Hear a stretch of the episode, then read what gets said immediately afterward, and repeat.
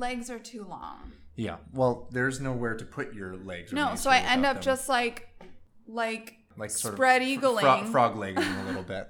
Yeah. and that's that's that only lasts for so long. It can be good for your psoas, though. Do I have psoas? Everyone's got a psoas. It's like the Oh. muscle in your interior part of your groin. Oh, I thought that was like a man thing. Mm-mm. No, psoas is just like the muscle. It's just like yeah. There's I, there's even like a massage clinic down the street from us that has like Oh. specifically like targets like the psoas. It's even called like psoas massage or something. Is it the one? I feel like I've seen like a chiropractor's office or something like down. it might be third. chiropractic. Oh, It's like oh, right there. Psoas, It's by it's by yes. it's by the Bank of America ATM. It's PSOAS. I have totally, Psoas. I've totally seen that place. It's also it's the one that's like right above the weird dry cleaner that's never open. Yes, and the like little Geppetto uh, shop, the little uh, Carlos, yes, the the cobbler. Carlos shoe repair. Carlos he, Shoe he Repair. doesn't feel the need to use possessive punctuation. Well, it is just it's not Carlos. It doesn't belong to him. It belongs to everybody, right? He's a very populist sort of cobbler. A pauper? What's a pauper? What's the difference between a pauper and a cobbler? What's a pauper? A pauper? Like P A U P E R? A pauper is like a poor person. Is that what that is? Yeah. I thought it was like an actual job, like a sawyer or something, No, but it is like a job. or a cooper, the way that we like ascribe uh like a peasantry. like fiefs Do you say fief? I say fife. fife. Fief, fife, fof, fumf. I don't know. I hate everything. Yeah. I was just curious. It's not that it's wrong. It's No. maybe it's one, maybe it's the other. I don't know. I um a pauper is a poor person. Fief, I say maybe because it's like more fun than fife. Fife still Yeah. found, sounds like a racial slur. Okay. maybe. Maybe it is. Okay. Fief. But I didn't actually mean fief. I meant serf.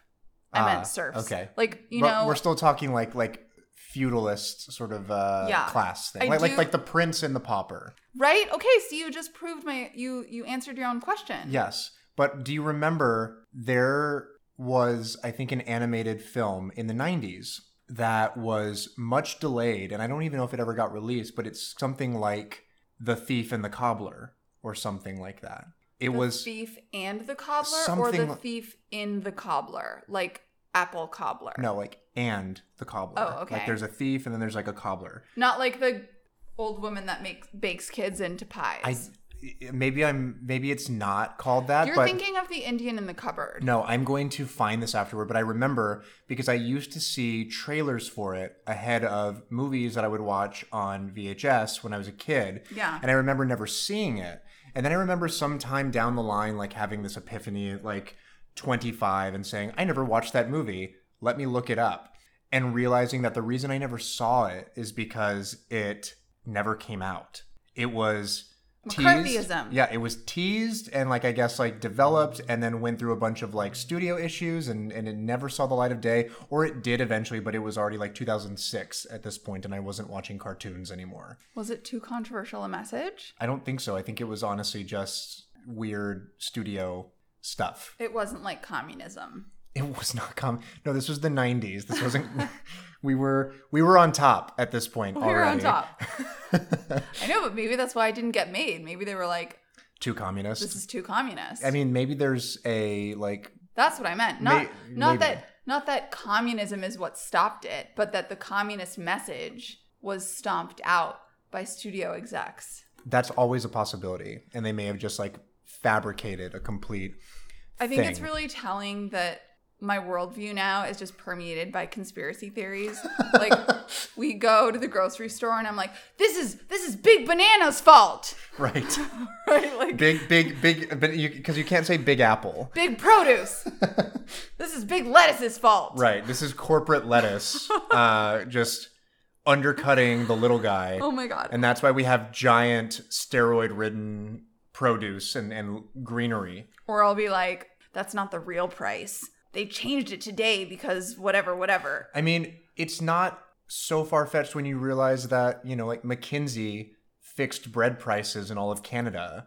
They literally took their, their clients, their grocer chains, and fixed bread prices to raise the price of bread and make make big bread more money. And like the thing about that that's so funny is that bread has always been like a shorthand for like poor people food. Right, like milk and bread and eggs, right? Like those Like, are like the three. Bread and water is like what you eat when you're like in prison. Well, we're gonna commodify all of it. Like that's they're they're trading water on uh, the stock exchanges now. Oh, I know. I saw a very dark post that was just a series of headlines that were rounded up. This person had rounded up a series of headlines that were all talking about the commodification of water. All the headlines were like, soon, soon to be traded, like whatever, whatever, whatever, and talking about it like in a good way.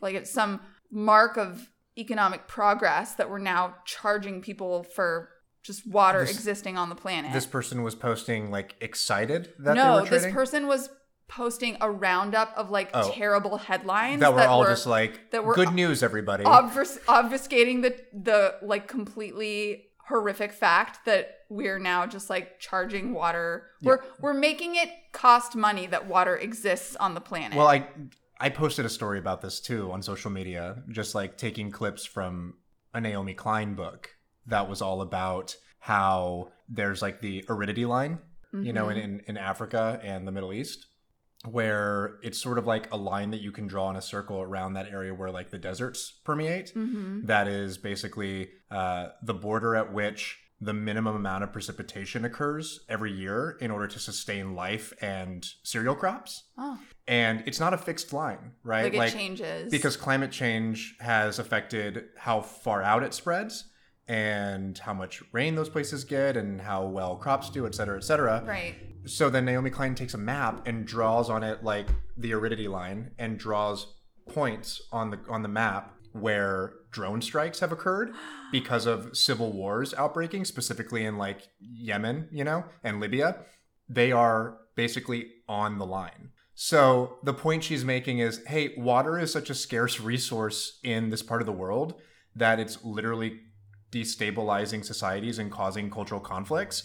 And then we are intervening with bombs. Once that happens and like civil war erupts and then we do drone strikes and people die and are displaced, all of a sudden ships get loaded up with all of these immigrants who start seeking uh, Refuge. right, right. So seeking refugee status in developed nations, and then you've got right wing uh, administrations and leaderships in Europe, you know, in in in England, and then also in the United States that are very hostile to these these immigrants. So they're creating the problem and creating the destabilization, and then also not giving those people anywhere to seek shelter. That's America in a nutshell. Yeah, well, it's, Like- it's the developed world, right? Well, it's and it's also like it's Europe just- and whiteness and like Western society. It's imperial culture, period. It's uh, what we do to our own citizens. We create masses and masses of people who are impoverished, and then we like punish them for it. Right. It's it's all wonderful. Anyway, Wait, what I do want to say is the this person that the point the this person that the point. My brain is soup. Uh, so this should be a fun one. um, the point that this person was making is like we are a ball sack hair away from access to water being considered socialist. yeah, absolutely. They're going to absolutely. It's it's the moving of the goalpost. It has It been totally for is. a generation. Like we've talked about this on the show before. Universal healthcare was on the table in the fucking 40s. Yeah. Like it was the next logical step. So it was like rent stabilization and like a minimum wage Yeah, and absolutely. like And, like, owning a- a, house. a wide social safety net with like social security and medicare and like you know all of and a public option like all this stuff was par for the course at a certain point a hundred years ago and slowly like the the right wing slide of this nation into this conservatorship where like we don't get anything we don't get anything. and basic human rights are considered like socialist pie in the sky ideals like it's going to continue happening with everything and it's we going to be water next. condolences from Nancy Pelosi about the 300 people, 300,000 people that have died from right COVID. well she's sorry about that she be tweeting. She and- tweeting. well and, and biden believes in science Yeah. so you know so we're fine. so we're all gonna be fine and we're talking about jumanji today We the old school. Yeah, old school. We the old school. Yeah, old school. What's up, fuck boys. It's bitch o'clock. Everybody's on my fucking nuts. Everybody's on my fucking nuts. That is absolutely how we're starting the show. Good day to you all, dear listeners. Dear listeners. Uh, it is another episode of the Hit Factory. I'm here. Carly's here. I'm here. Yeah. It's. I don't know. I was just gonna say. Car- I'm, I'm here, but it's not gonna be fun for you. no, it's going to be great for me. I'm here, but you're not happy about it. Question, Carly, do I have to refer to you as Dr. Carly, or do you have any credentials that I have to add before or after your name, like BA or MD or anything like that? Do you have any? Are there credentials that you're uh, concerned that maybe we are are shortchanging as a society and, and as like a, a, a populace? Oh my god, totally. Um, I'm all about credentials, as you know. Okay, well, tell me about it because I want to I want to go into this. Yeah, so I have my doctorate. Um, I have uh, a PhD in uh, political science and um, Pelosi hairstyles. Okay, I also that was um, what your your like thesis, your yeah. graduating thesis was on was Yeah. on her her yeah, yeah, yeah, yeah, yeah. Um, I also like double PhD'd. I don't know if you know this, but you can do that.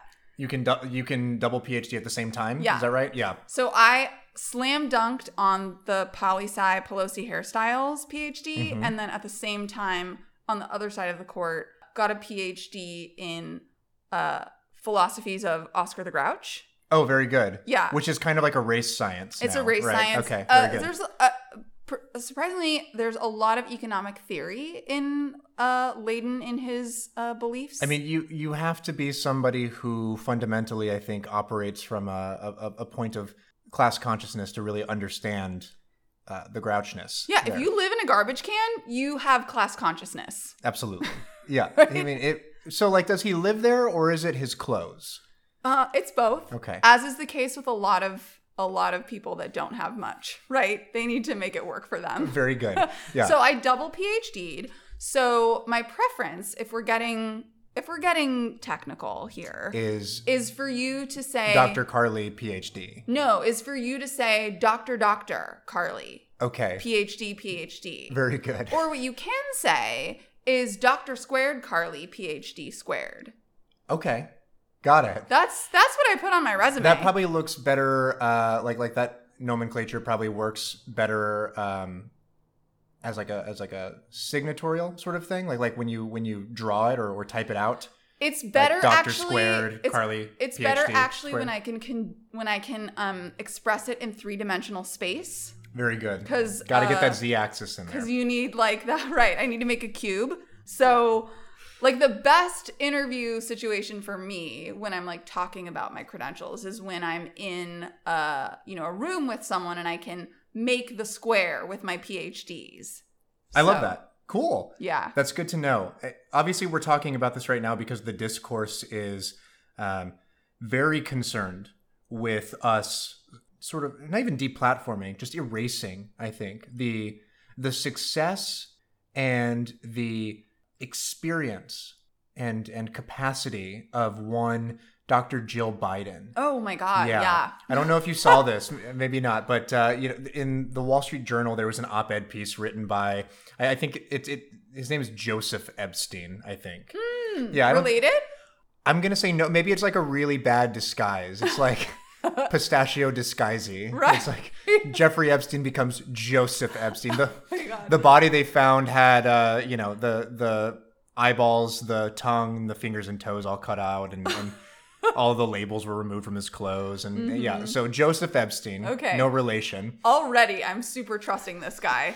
basically uh, puts forth an argument that jill biden dr jill biden Hmm, Make sure you say it. right needs to relinquish her doctor title once she enters the white house because it is uh, misleading Mm-hmm. yeah and Was his argument uh, based on the tautology around women not being able to be doctors? Maybe you know, I I think that the biggest thing there is, and I know I run into this all the time. There there was a, a shirt that used to appear on like Threadless or one of those T-shirt sites, you know, like the novelty tees, uh, that had a photo of a surgeon mask on it that just said "not a doctor." And I, the selling point on this one for me was that it said, you know, this is a, a great way when you're in public to remind everyone around you that you are in fact not a doctor despite their uh, misconceptions and and their affinity for for assuming that you are a doctor right I'm predisposed to assume everyone I encounter is a doctor. correct i think that's just allyship right Yeah. that's just like that's just like doing your due diligence with people Yeah. but so I, the the thing he actually puts forth and posits is that you should not be allowed.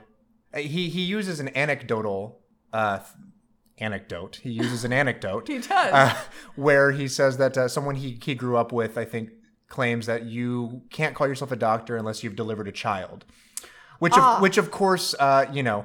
Uh, disenfranchises a serious number of like brain and heart surgeons from being referred to as doctors. So it's a pretty narrow scope, uh, kind of winnowing down here. Which actually I'm kind of for. I think that there are too many doctors in our society. yeah, they certainly we we have way too many right now. If they don't have enough work to do. Right. If there's anything that COVID has taught us, it's that we are probably sort of at our at our tipping point already when it comes to the amount of uh, medical professionals in our society and Oh, yeah, the people who uh, who can do that work. we've fully reached saturation point of doctors. Like we're we've got way too many on our hands. yeah, absolutely. And Um, question. So I feel like this guy is making a, a really good case for canceling student debt.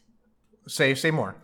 Well, I mean, if he's ostensibly saying that the entire arrangement we have with intellectual pursuits and, um, you know, higher education is completely meaningless Yeah, and all for naught, then maybe we should get our fucking money back totally. for pa- like I paid for I paid for doctorates squared. So I will be paying for those doctorates until my children die. right. They'll inherit. They will inherit Right. Your my- your grandchildren, in fact, But will be if- paying that off while they are uh, hunting in the desert for water. Yeah. Yeah. If if uh Jeffrey or Joseph, if if If if Doc Mr. Epstein. if Mr. Epstein is saying that uh none of that shit actually means anything, then definitely give me my money back. Right, absolutely. Those titles are are irrelevant to uh, to anything, really. Yeah, the So merit the like- meritocracy doesn't really exist according to to Mr. Epstein here. He's like super progressive when you get down to it. yeah, I think that you're right. He's he's definitely like uh, pushing a, a very leftist populist message here. Yeah. Um, but my favorite thing about it, because it's been exhausted talking about the the validity of his remarks and uh, you know and whether or not Jill Biden has the right to be called doctor. Never mind that you know it, it did in fact lead to a lot of complete stupidity during the election cycle where uh, Whoopi Goldberg suggested that she could take over as like uh, not even attorney general, some some sort of medical position. And uh, and Joy Behar's like, well, you know, I, I don't think that she's a doctor, doctor. And Whoopi says, no, no, no, she is. She's a great doctor. So like these, so these idiot liberals, like in the media, have uh, been either purposefully or accidentally making the mistake that this guy is actually positing uh, that will happen as as a doctor in the White House.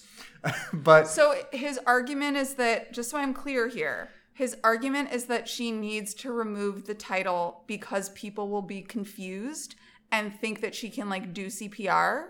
Yes, I think that he's he's basically saying that uh, people who are not medical professionals need not carry the doctor title, especially when they're uh, in the public eye the way that a, a first lady would be. Got it. Okay. Yeah, But more funny to me than that has been just the shithead response from uh, the intellectual and like media elite. Oh who- yeah, this is like their catnip. well, and it, like you said, you know, like they've done really nothing with their lives except spend money and time achieving these credentials. So they went off, and there was a, an awesome tweet today where this this woman just posted. Uh, can every woman who sees this change their handles to reflect their credentials? And some people jumped on it immediately and were like, Esquire, MD, PhD. My favorite one was from some woman who just added the prostitute to the end of her handle and said, You got it. Uh, like, Yeah, I mean that's inherently sort of classing people in a way that is problematic too, right? Because Completely, like and- if I don't have uh, an Esquire or an MD or like a PhD after my name, uh, does that mean like I am not valuable? Well, society has already told me yes, but this woman on Twitter is confirming it. Right. And I mean, it's. it is literally winnowing down and, and trimming the fat from an already shrinking sort of class in our society. And this thing that is supposedly attempting to uh, to promote some level of solidarity is really just drawing a line in the sand between all of these goons and like working class people who like do nine to fives and like have to earn their living and live paycheck to paycheck. Yeah. Especially right now. Anyway, it, the obsession with it is the thing that is funny to me and it's like it I, I don't even care about the op-ed like it's a thing in the media cycle that will be gone by like the time we even post this fucking episode but the response to it has been really telling and really funny to me I think what's funniest to me about this is that like this is the shit that people are spending time talking about.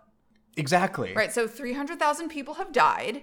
Uh, more are dying more are dying. we are not getting a stimulus uh, check in the mail or any sort of like state or federal relief at all More people are um, in poverty than ever have been in the history of this country. Uh, we have more people unemployed than ever have been in the history of this country. The list goes on. But let's have a rager of a discourse about the importance of keeping our credentials next to our name. right it's Now, it's it's that's not to say that Dr. Jill Biden does not have a right to have a doctor in front of her name. The the fact that this but is- who cares but that is that it is even being a, a a conversation put forth to like have a discourse about right now in the middle of all of the terrible shit that's happening. It would be arbitrary in like a period of economic boom and like societal bliss. Yeah. Now, right now, it is completely asinine and completely arbitrary and stupid. yeah, that's why that's why people on the left are are as uh, acidic as they are because Yeah. we do not have time for this shit. I know we're supposed to be talking about Jumanji and sort of wading through that jungle and, and rolling the dice, as it were. But I, I, I want to talk one more about one more thing in our collective societal jungle at the Cool. moment. I've been super hibernating for the last week and a half because I'm going through some really intense shit right now. Um, so I don't know what the fuck is going That's on. fine because all I really want from you is your opinion on the matter. Great. I got I, got opinions for days. if we're talking about you know the progressive wing of the party and talking about the left as it were uh, there was a debate that got started uh, pretty much just online so there's a comedian named jim jimmy dore and he does his own show and he's pretty lefty and like goes on and is kind of contrarian and bitches about uh, you know politics and, and even like the progressive wing and shits on Democrats and Barack Obama a lot. And I, I like Jimmy Dore just fine. Like I think that he makes some fine points. I think that he's kind of amusing and he's very passionate. Like if you if you listen to him, like he's almost like off-puttingly passionate because if, if you don't if you don't check his vibe and if you're not there and like he's he's not going to be for you. Uh, but he basically pointed out that in order for Pelosi to be sworn in as Speaker of the House in January, the incoming Congress, which now features Mondaire Jones, Jamal Bowman, Cori Bush, a slate of other progressives, Ro Khanna, Pramila Jayapal, like all of these people returning with AOC, Ilhan, uh, that they have enough leverage to uh, basically hold up the vote and the swearing in to prevent a simple majority of 218 representatives and can leverage that uh, contingent upon them getting something for it. Yeah, like passing policies that might help the American people right now. Well, and so Jimmy Dore specifically pushed for them to uh, br- demand that they bring Medicare for all to a vote on the floor. So I lied. I actually have seen this. Yeah. I have seen this discourse on the like fleeting moments that I've popped my head out Sure. of the abyss and looked on social media. And it may have been like Sirota's piece that he wrote for Daily Poster. Like props to him too, because I think his piece is actually the one that has the best outline of it, where he advocates for pushing for the vote, mm-hmm. but also says that it doesn't go far enough and mm-hmm. that they actually need to ask for something substantive to go along with it. yep. Yeah, I don't know. I, I'm curious where you fall in the discourse. Like, if you think that it's just like a performative sort of outlier right now, or if you think that it's actually meaningful to do so. A lot of the conversation has been around, oh, this can help give us a roadmap of who to primary and shows like who's actually about this thing and who's just saying they are. And I kind of feel like we we already know that stuff. You know, like I, I kind of think that we're already sort of there and and don't necessarily need the vote. But I, I do think that maybe that, that some action is warranted. I think it's absolutely necessary for a couple of reasons. Nancy Pelosi needs to have some sort of pebble in her walkway. Like there she can't just fucking float in and continue to be a, a ghost of a human. Absolutely, which she's been doing for She's a ghoul. as long as she's been around. She's a total ghoul. Uh, so if nothing else, the performative nature I think is important to say like, hey, we have people in this congressional body who believe things that are different than you, and we want to have a discussion about it. We think these are important things for us to do for the American people. Whether or not uh, she gives a shit is a whole other story because she probably won't. But if nothing else, I think that taking a stand so that she doesn't just ghoul on in again is important for for that statement. Secondly, we, I won't say we because uh, this isn't my fucking job; it's theirs. The Democratic Party across the board does not do anything. yeah, they don't give a shit. They they do not get into the muck of like taking a hard stance on something or, you know, more substantively, leverage the machinations of the structures of our political bodies and the way that our government is organized. They do not leverage those machinations and the way that those things work in order to politic. They just don't. They don't. They don't wield the power that they have, as fleeting as it is, in any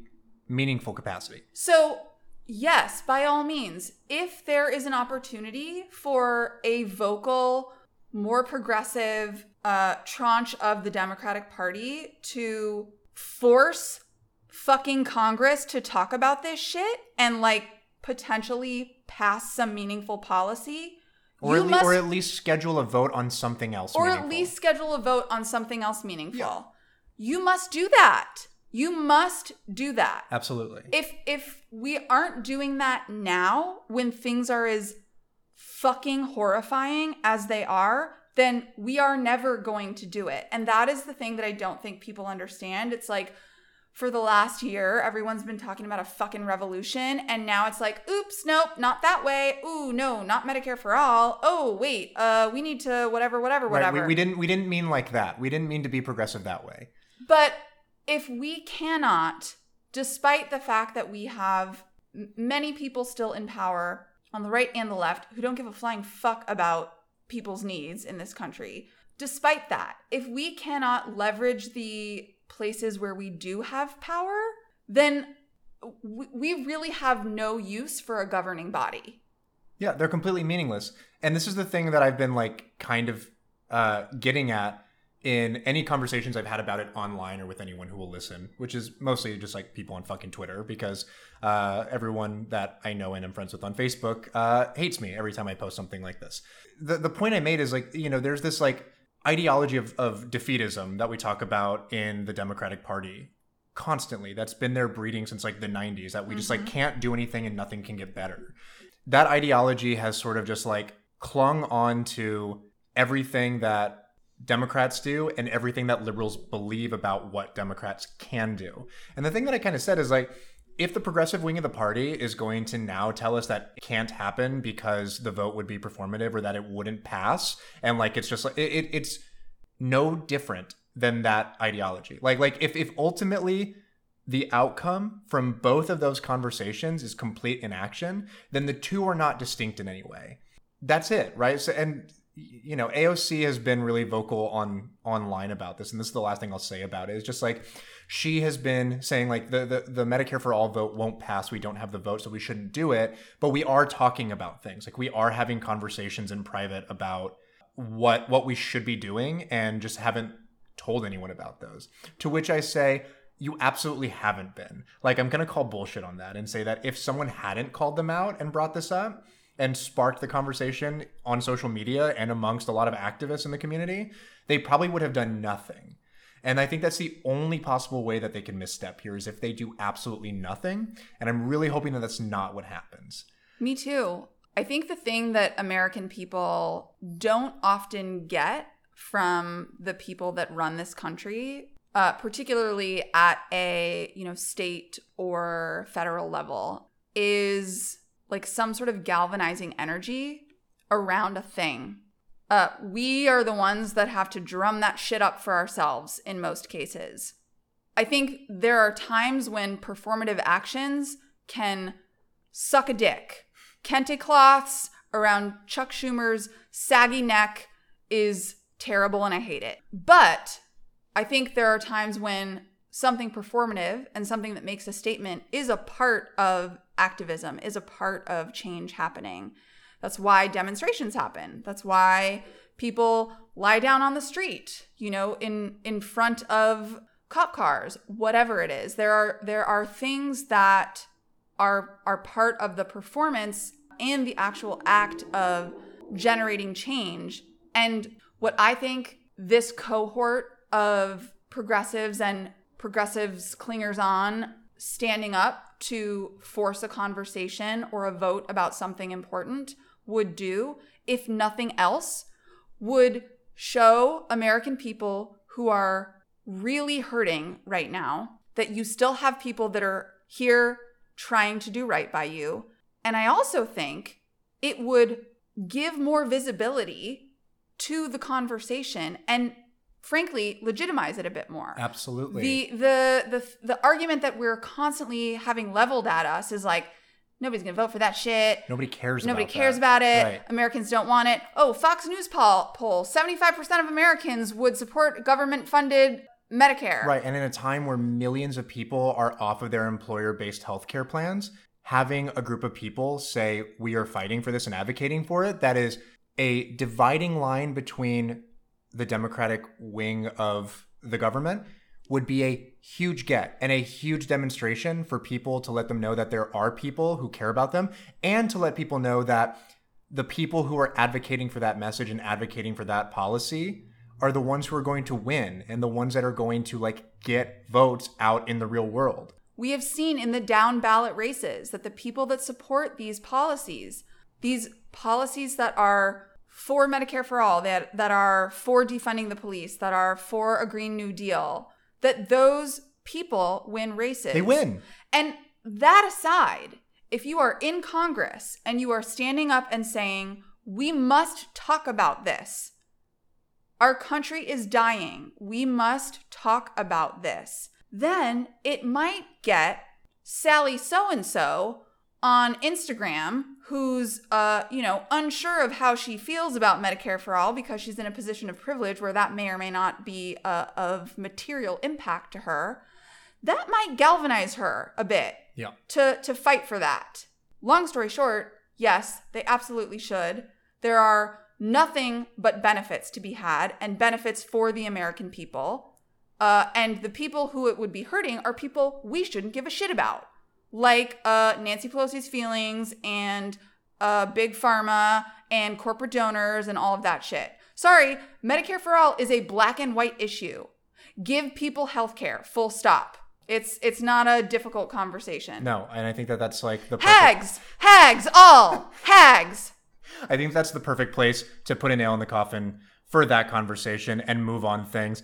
Uh, I'm gonna skip past the the announcement that happened just like in the last couple of hours that Pete Buttigieg is the new transportation secretary. We're gonna we're gonna get it. out of that and the fact that like Joe Biden is basically treating his appointments to his cabinet about like like Mad Libs and just sort of inserting them wherever he thinks they sound funny. Like we're gonna we're just gonna graze past that. Uh, I mean, Mad Libs, yes, uh, but also really, it's like going th- through the list of all the people that like sucked his balls during the primaries, so that he could be like, "All right, favor time, return." Right, but it's the good way to do it, right? like the good way. right? Like like uh, ingratiating or, or or people who have ingratiated themselves to Joe Biden and done him favors getting cabinet appointments, but it's done the right way because it's the Democrats. It's not the way that Donald Trump did it. right because they don't have his last name. Yeah. yeah, and they're qualified for those positions as like, like, husbands and Right. you know friends. as and- like a 30 something you know mayor of like the third largest town in indiana like you can lead a national transportation and infrastructure program Yeah. that is something for you he's cool. He's a cool guy. Moving on to the reason that you are all actually here and not just us jerking off into a microphone for 20 minutes. no one's here anymore. You've all tuned out already. Whatever. It's a Patreon episode. If you're listening to this, you're giving us money, and there's like 12 of you. So hear me, hear me. Anyway, I love how when you get like riled up, you become like a a medieval like square collar. Hark! Hark! Hark! I say. Hear me! Hear me!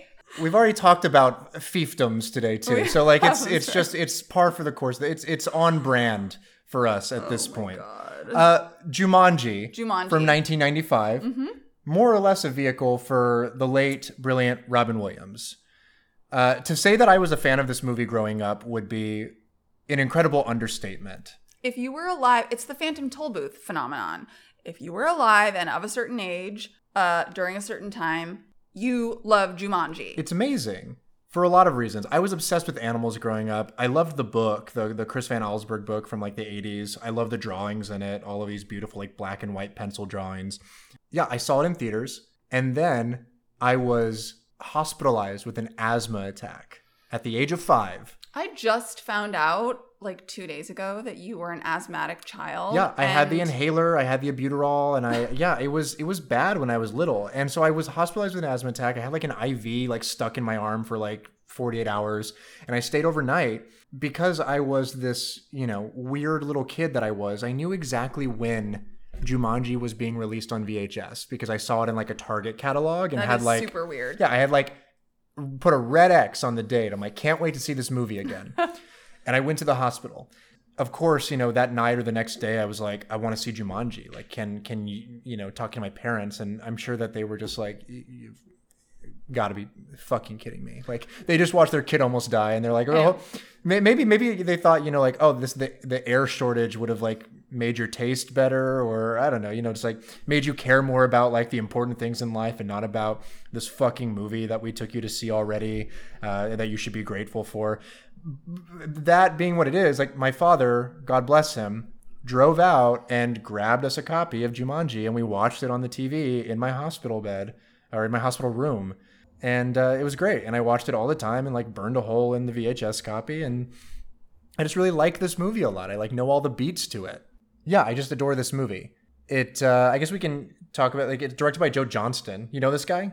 Oh, totally. No. You don't know Joe Who the Johnston. fuck is Joe Johnston?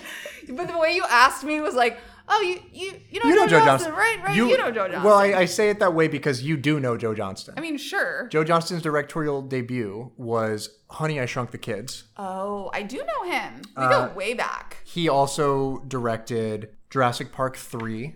He was hand selected by Mr. Spielberg to helm that film. Uh, he also directed the first Captain America film. Cool. Yeah. So he's been around. Yeah, I super know him. He's about as traditional and plain a director as you could possibly get. I mean, I thought this movie, despite the fact that it does have some pretty traditional trappings and isn't like wild in any sort of like philosophical or ideological capacity, is a movie that doesn't look like anything else really that was made around the same time. And yeah, I love this movie also. Joe Johnston like is good with he's good with like emotions. He's not good with tone or with like theme.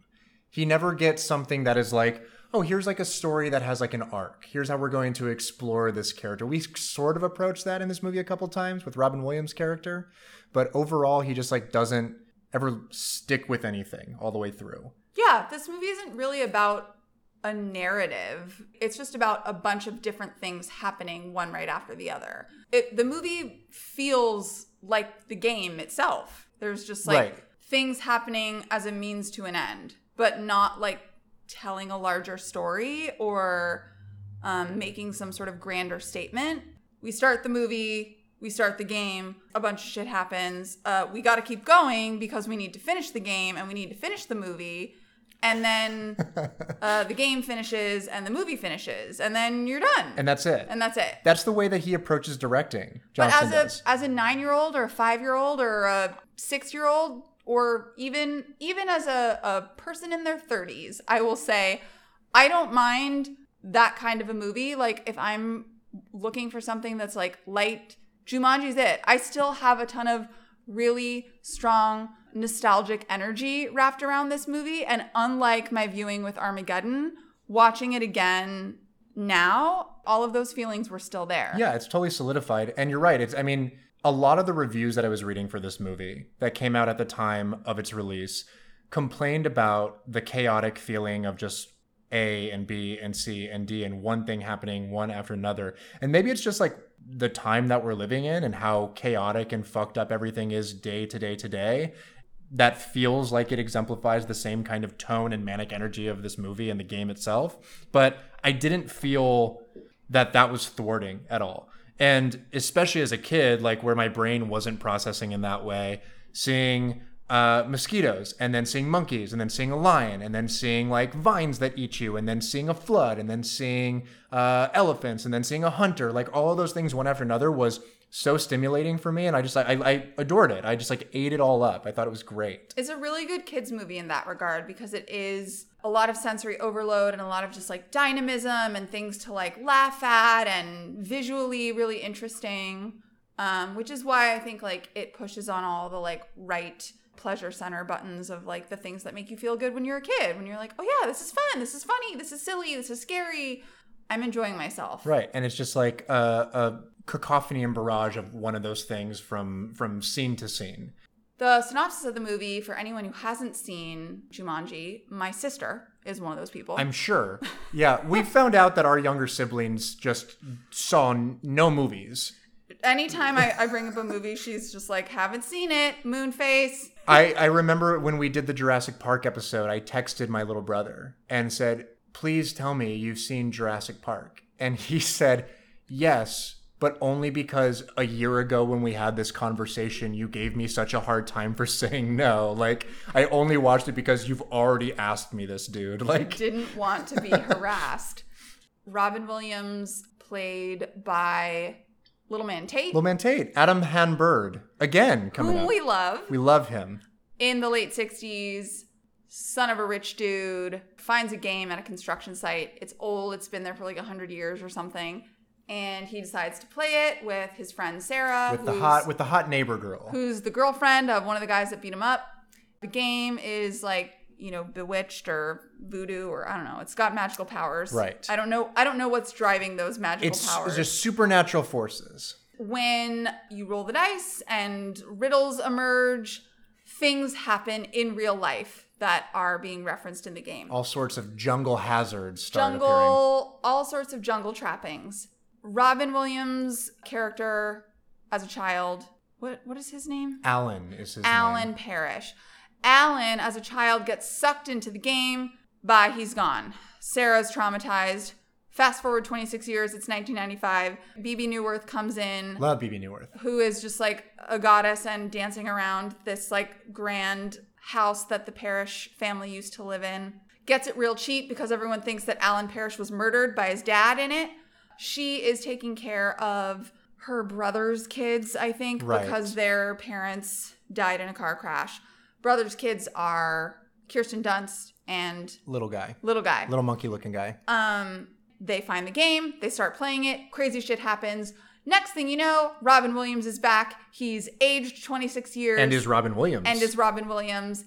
And they quickly find out that they need to continue playing the game that he and Sarah started 26 years ago. And the rest of the movie is them just contending with all of the wilderness and jungle threats that come their way. Um, because the game explicitly tells them that in order for all of these things to be undone, you have to finish the game. have to finish it.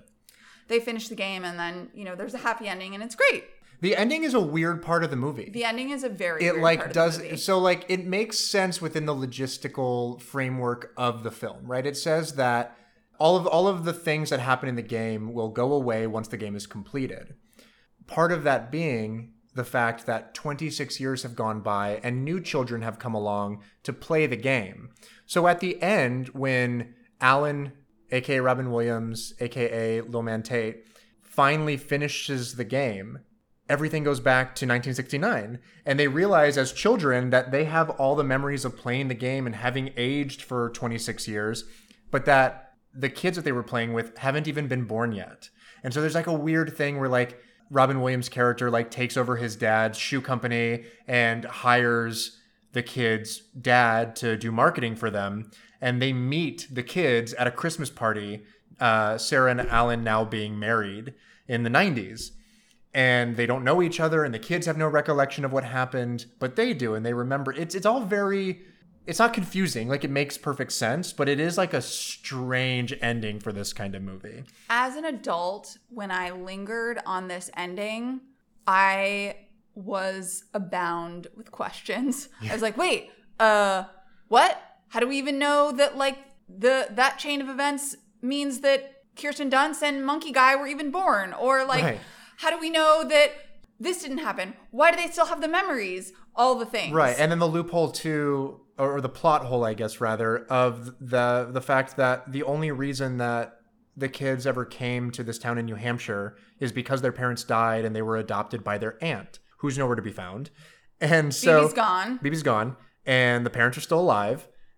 So you kind of wonder, it's like, okay, well, this doesn't seem to make that much sense. Like, did he just like dedicate a large portion of his life to like finding this man and making sure that he hired him? And it becomes a very sinister plot all of a sudden. Yeah, and I feel like an easy fix maybe would have been that like they lose memory of like everything that happened, right? And then we are back in 1969 and we are just meant to imagine what could happen after Yeah. that, right? Or even that, like, uh, Robin Williams and Bonnie Hunt, who plays Sarah, you know, are meeting and consoling these two children who they know now through Bebe Neuwirth's character after their parents have already been lost. And that's why they're there in the first place, you know?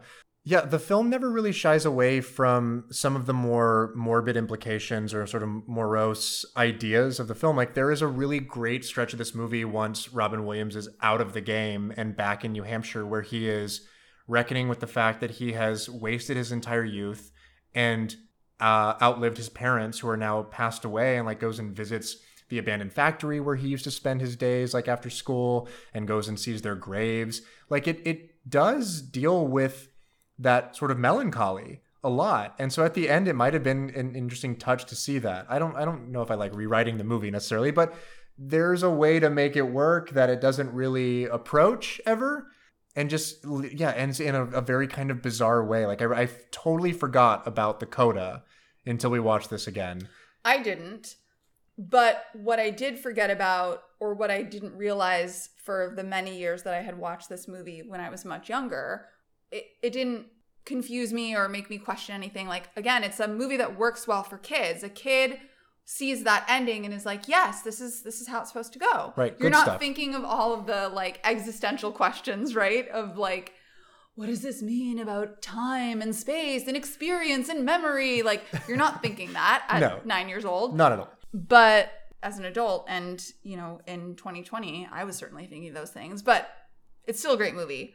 This conversation is making me think of something I wanted to talk about and and get your opinion on about the movie. So you know, there's this idea of like erasure things at the end. We're saying sort of tie up in a bow nicely. mm-hmm. Um, but you know, we're left with these questions of like memory and and what that does to the time space continuum and all that stuff, right? right One of the like odd things that I found about this movie, it's a very small thing, but I think it fits into a larger societal understanding at the time. Um, and one that I think is still pervasive today. There's a kind of offhanded couple of moments when they come to Sarah as an adult. Bonnie Hunt plays her. And she uh, very explicitly references that she's been in years and years of therapy Mhm. to deal with the trauma of losing Alan Parrish into this game and that bats came out of the walls and chased her down the street and no one believed her and uh, and she was alienated and no one came to her 14th birthday party and right she's really fucked up and had to change her name and everything had to change her name. She's like gotten into, you know, soothsaying. She's like a fortune teller now or whatever, right? I I thought it was interesting that the way that they talk about therapy in this movie is that it's a form of repression and not a form of processing. She says quite quite uh literally, yeah I've spent the last 26 years or however many years in therapy convincing myself that this thing that happened didn't happen. And here I am now with the man uh, in front of me who is uh, who's undoing all of that. hmm. And she calls her therapist in like uh, a moment of crisis when she is freaking out, and this sort of fake world that she's stood up around her is is coming crashing down. Right. She's And like I- the thing that we uh the thing that didn't happen is is is back and like uh, looking me in the face right now.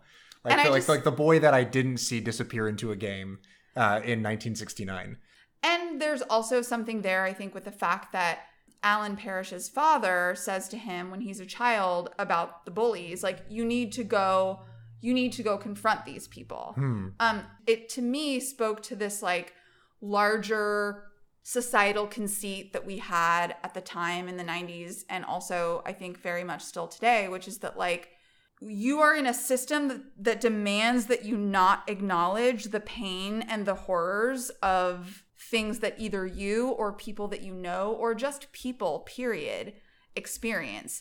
And that if you do acknowledge those things you are ostracized you are potentially fired right? Like david Right. alan grier's character you're alienated and and that it's better for you to repress it and fall in line I mean, there there definitely is, I think, a larger conversation there that is more about, I think, what you're hinting at, which is societal conformity.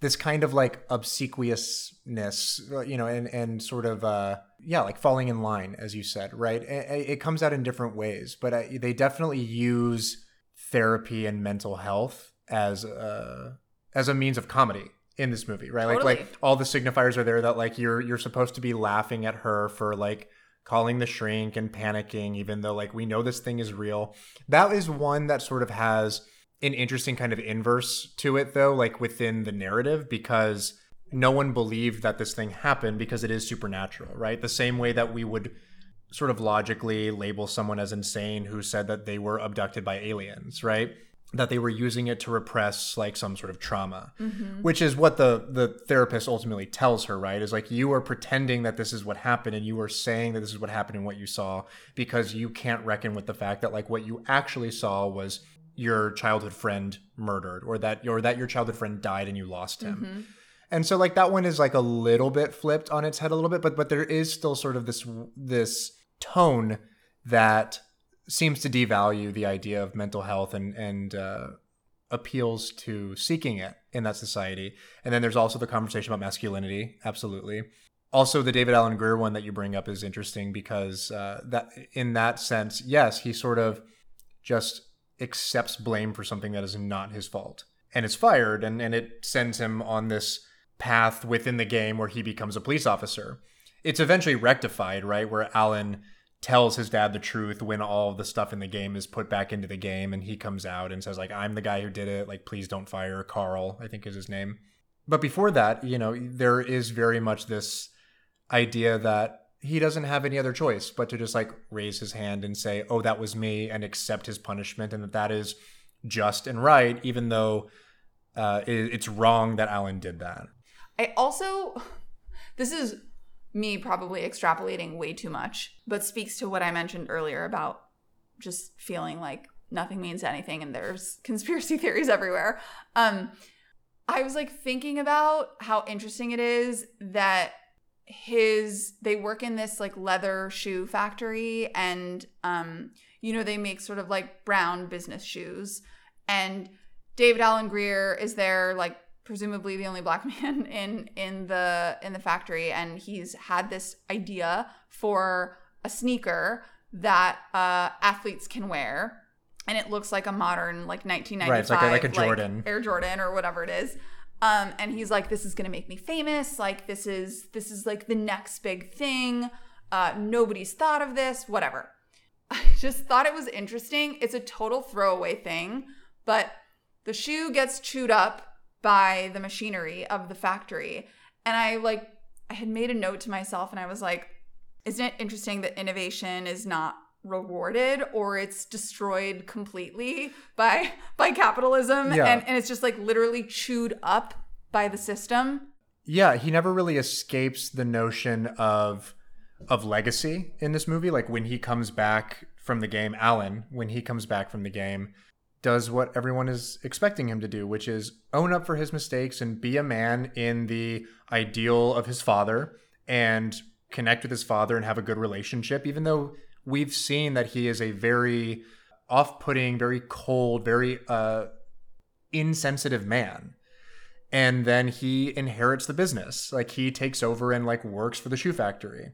And maybe they, you know, have modernized and and you know adopted this idea of the sneaker and and uh, you know taken Carl's idea to its conclusion and endpoint.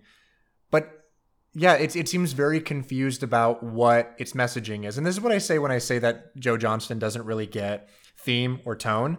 He throws a bunch of stuff at us that like feels good and feels necessary or makes sense for like a moment in a, A moment. scene, but he doesn't ever have a congruent argument to make about those things or doesn't say anything about it. And there's a lot of threads to pull here. Like the movie doesn't, like I said, shy away from from the emotional stakes of this thing. It doesn't it, it deals with the idea of inheriting your father's legacy emotionally, right? Like Robin Williams' character is really terrible to the little boy, to Peter is the name of the the character. And he even acknowledges at one point when he apologizes and says, like, I, I you know, I spent 26 years in the jungle and I still wound up becoming my father Mm-hmm. But it never goes further than that. It just has a nice sort of reconciliation, a bow tying, and things are sort of subsumed back into the way things are. And I think that, you know, if, if there's any argument to be made about this movie, is it is very much attached to and, and very betrothed to the idea of the status quo, the way that a lot of these sort of mid 90s movies have been, right? Of, of something that shows us a lot of things that fall outside of the norm and this sort of chaotic nature to it. Like there are people rioting and looting in this movie, and then it's all restored and everything becomes good again. Your thesis statement about the fact that we are living in Jumanji, I think, is exemplified by what you just said. Like We this, are like we are living in Jumanji. this just dogged, white knuckling, clinging to some chaotic and impractical uh, idea of a status quo, despite the fact that literally all of the structures that uphold that status quo are crumbling around us and and uh, and in front of us. That is Jumanji, and that is right now. the thing that I never noticed about this movie as a child that was blatantly apparent to me this next time or this time that we watched is all of the chaos erupting around them as a result of their actions. When I thought about this movie before we watched it, I incorrectly remembered that oh yeah, all of the consequences of the game only happen to them and not to anybody else and like for some reason there's like this this dissociation and disconnect there. Completely not true. The city falls into chaos immediately. People are hospitalized. There's even an amazing like little clip where Baby Neuwirth's character is listening to the radio and I looked at you when this happened because the the person on the radio says like hospitals overrun and we're running out of resources and like people are experiencing symptoms of like fever and and uh, you know loss of breath and all of this stuff. I'm like holy shit! Like this is this is that thing that we don't talk about in our society that's happening right now. There's also looting happening at like a local like department store type thing, like a like a Target or something even. And I never noticed those things as a kid. It's like, oh, there's like looting and rioting happening, and like people are going crazy, and People are getting stung by poisonous bugs and right and overflooding hospitals and the thing that was so striking about it is exactly what you're saying where i was like we're living in jumanji right now everything is asking us to just continue playing keep rolling the dice and eventually it will all come to an end and everything will be restored to its status quo. To which i say like that is a complete falsehood. It's a fabrication and it's a narrative being sold to you. And it's like I I thought about this like on on a walk earlier, you know, where I realized like all the people right now who are are leaning into this idea of the calm coming, like you know, like this inauguration of of Joe Biden, meaning like that there's going to be uh, a sense of dignity restored and like the soul of America coming back. If you are anybody in this narrative, you are young Sarah Whittle. You rolled the dice and you started the game and then chaos happened and people got sucked into the jungle and bats flew out from fucking hell and you stopped playing and you just ran away. That is who you are. Like it's like the thing that I could not get out of my head is like all these people who suddenly think that everything is fine now are also people who had everything fine for them 6 weeks ago, 2 years ago, 4 years ago. Like you have been fine, but you fucking rolled the dice and then you quit playing. And that is where we are right now is just stuck in the jungle. And there's like shit happening out there that feels chaotic and feels unreal. And the only hope that people are holding on to right now is that if we just keep marching forward, everything is going to eventually be okay. And we're going to wake up like clinging to one another in a living room in 1969. And I just, it's just not going to happen. It's just, just not. It's going to have to either change for the better or it's just going to keep being the chaos of the movie. Yeah, it's fucking bleak, man. The conceit that the damage that has taken place along the way will be magically undone doesn't happen in real life. The lives that have been lost, the people that will be um, have permanent health issues for the rest of their lives, even the ones that have survived, uh, the people that will be in a state of poverty or um, financial instability, lacking food security, all those things, poor, broke, starving, hungry, uh, without health care, those people are absolutely um, experiencing the collateral damage of all of this. Right. And a new person being in the White House doesn't wipe the slate clean for those people. Those people are still poor, hungry, starving, dead, uh, what have you. And unless we actually do something to fix the damage instead of just say, here's a vaccine, bye, there is damage that must be addressed. And if it is not, then things are not fine. It's only going to get worse. It's only going to get worse. And and by the way, in case you're thinking that things are a okay now, and you're one of those people who rolled the dice and just stopped fucking playing, there are already plenty of people in all of the corners of our society making sure that they can find ways to benefit and profit off of the suffering in our society. Like health insurers and, and, and life insurance companies have already started filling out applications and getting approvals to deny you comprehensive life insurance policies at affordable rates if you have gotten COVID. They are now considering a pre existing condition so that they can fucking up your payments, up the cost of a comprehensive life insurance policy, and to deny you claims for getting sick in For the middle of a pandemic. For getting sick when we were not given the resources or the structure to keep ourselves safe.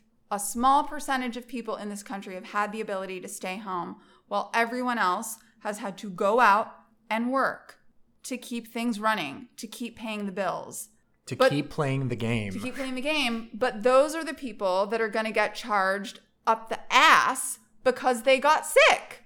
On top of that, you've got a stimulus bill that's protecting companies from liabilities for putting their employees in harm's way. yeah, like the, It's like it's just helping all the wrong people. The only thing that has been consistent about uh, the the new stimulus package that has been tinkered and toyed with in Congress at the moment is that corporate liability protection reigns supreme. In fact, there are many people in fucking Congress right now who are saying that they are a okay with passing a stimulus that doesn't have state and federal aid in it. Yep. Which, in case you weren't paying attention, means that no state or federal aid, no unemployment extensions, no single payment one time checks. So the only thing this stimulus is doing is making sure that the companies who are trying to stay afloat and running and benefiting and profiting off of your labor and forcing you into conditions that are subpar and unsafe,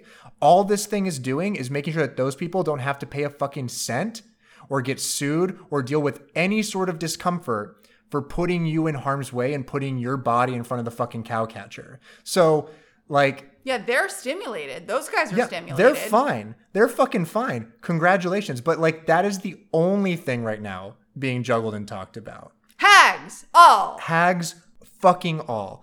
All this to say, watch Jumanji, I guess, or watch, don't. watch Jumanji, but you know, like understand that we're in the jungle and uh, the the end of the game for us is not a happy shiny Christmas party the way that it is in in this one. Right. It, there's there's a, a game to play, but there's also a lot of damage that needs to be undone, and and you got to stay awake, people. For it. Well, and if nothing else, you know, because we um, are apparently ruining movies for people, you can't know about the things that are happening and not start to see the code everywhere. Even even even and especially in movies from the 90s there's just there are too many trappings of our our uh of the society that uh, that preordained our current situations, and that that's what i was gonna say. Yep. It's no mistake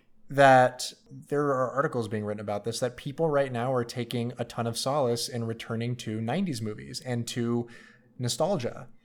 If the show is trying to do anything, it's exemplifying the fact that while that nostalgia is good and fine and movies from this era can be enjoyed, they also give us a roadmap to every single thing uh, that our society currently holds dear and a lot of the socio-political messages that we have internalized that came to the forefront during this era. And then when you get sick of it and you need a break, you go on to r slash animals being derps. Best place on the internet. Yeah, you just look at you look at cats for you look while. at cat or hitmanimals. It's another also good one. good. Um, and and then you laugh, you laugh your butt off, and then you get back at it. Because if you don't know that this shit is going on, how can you make things better? That's all we've really got today.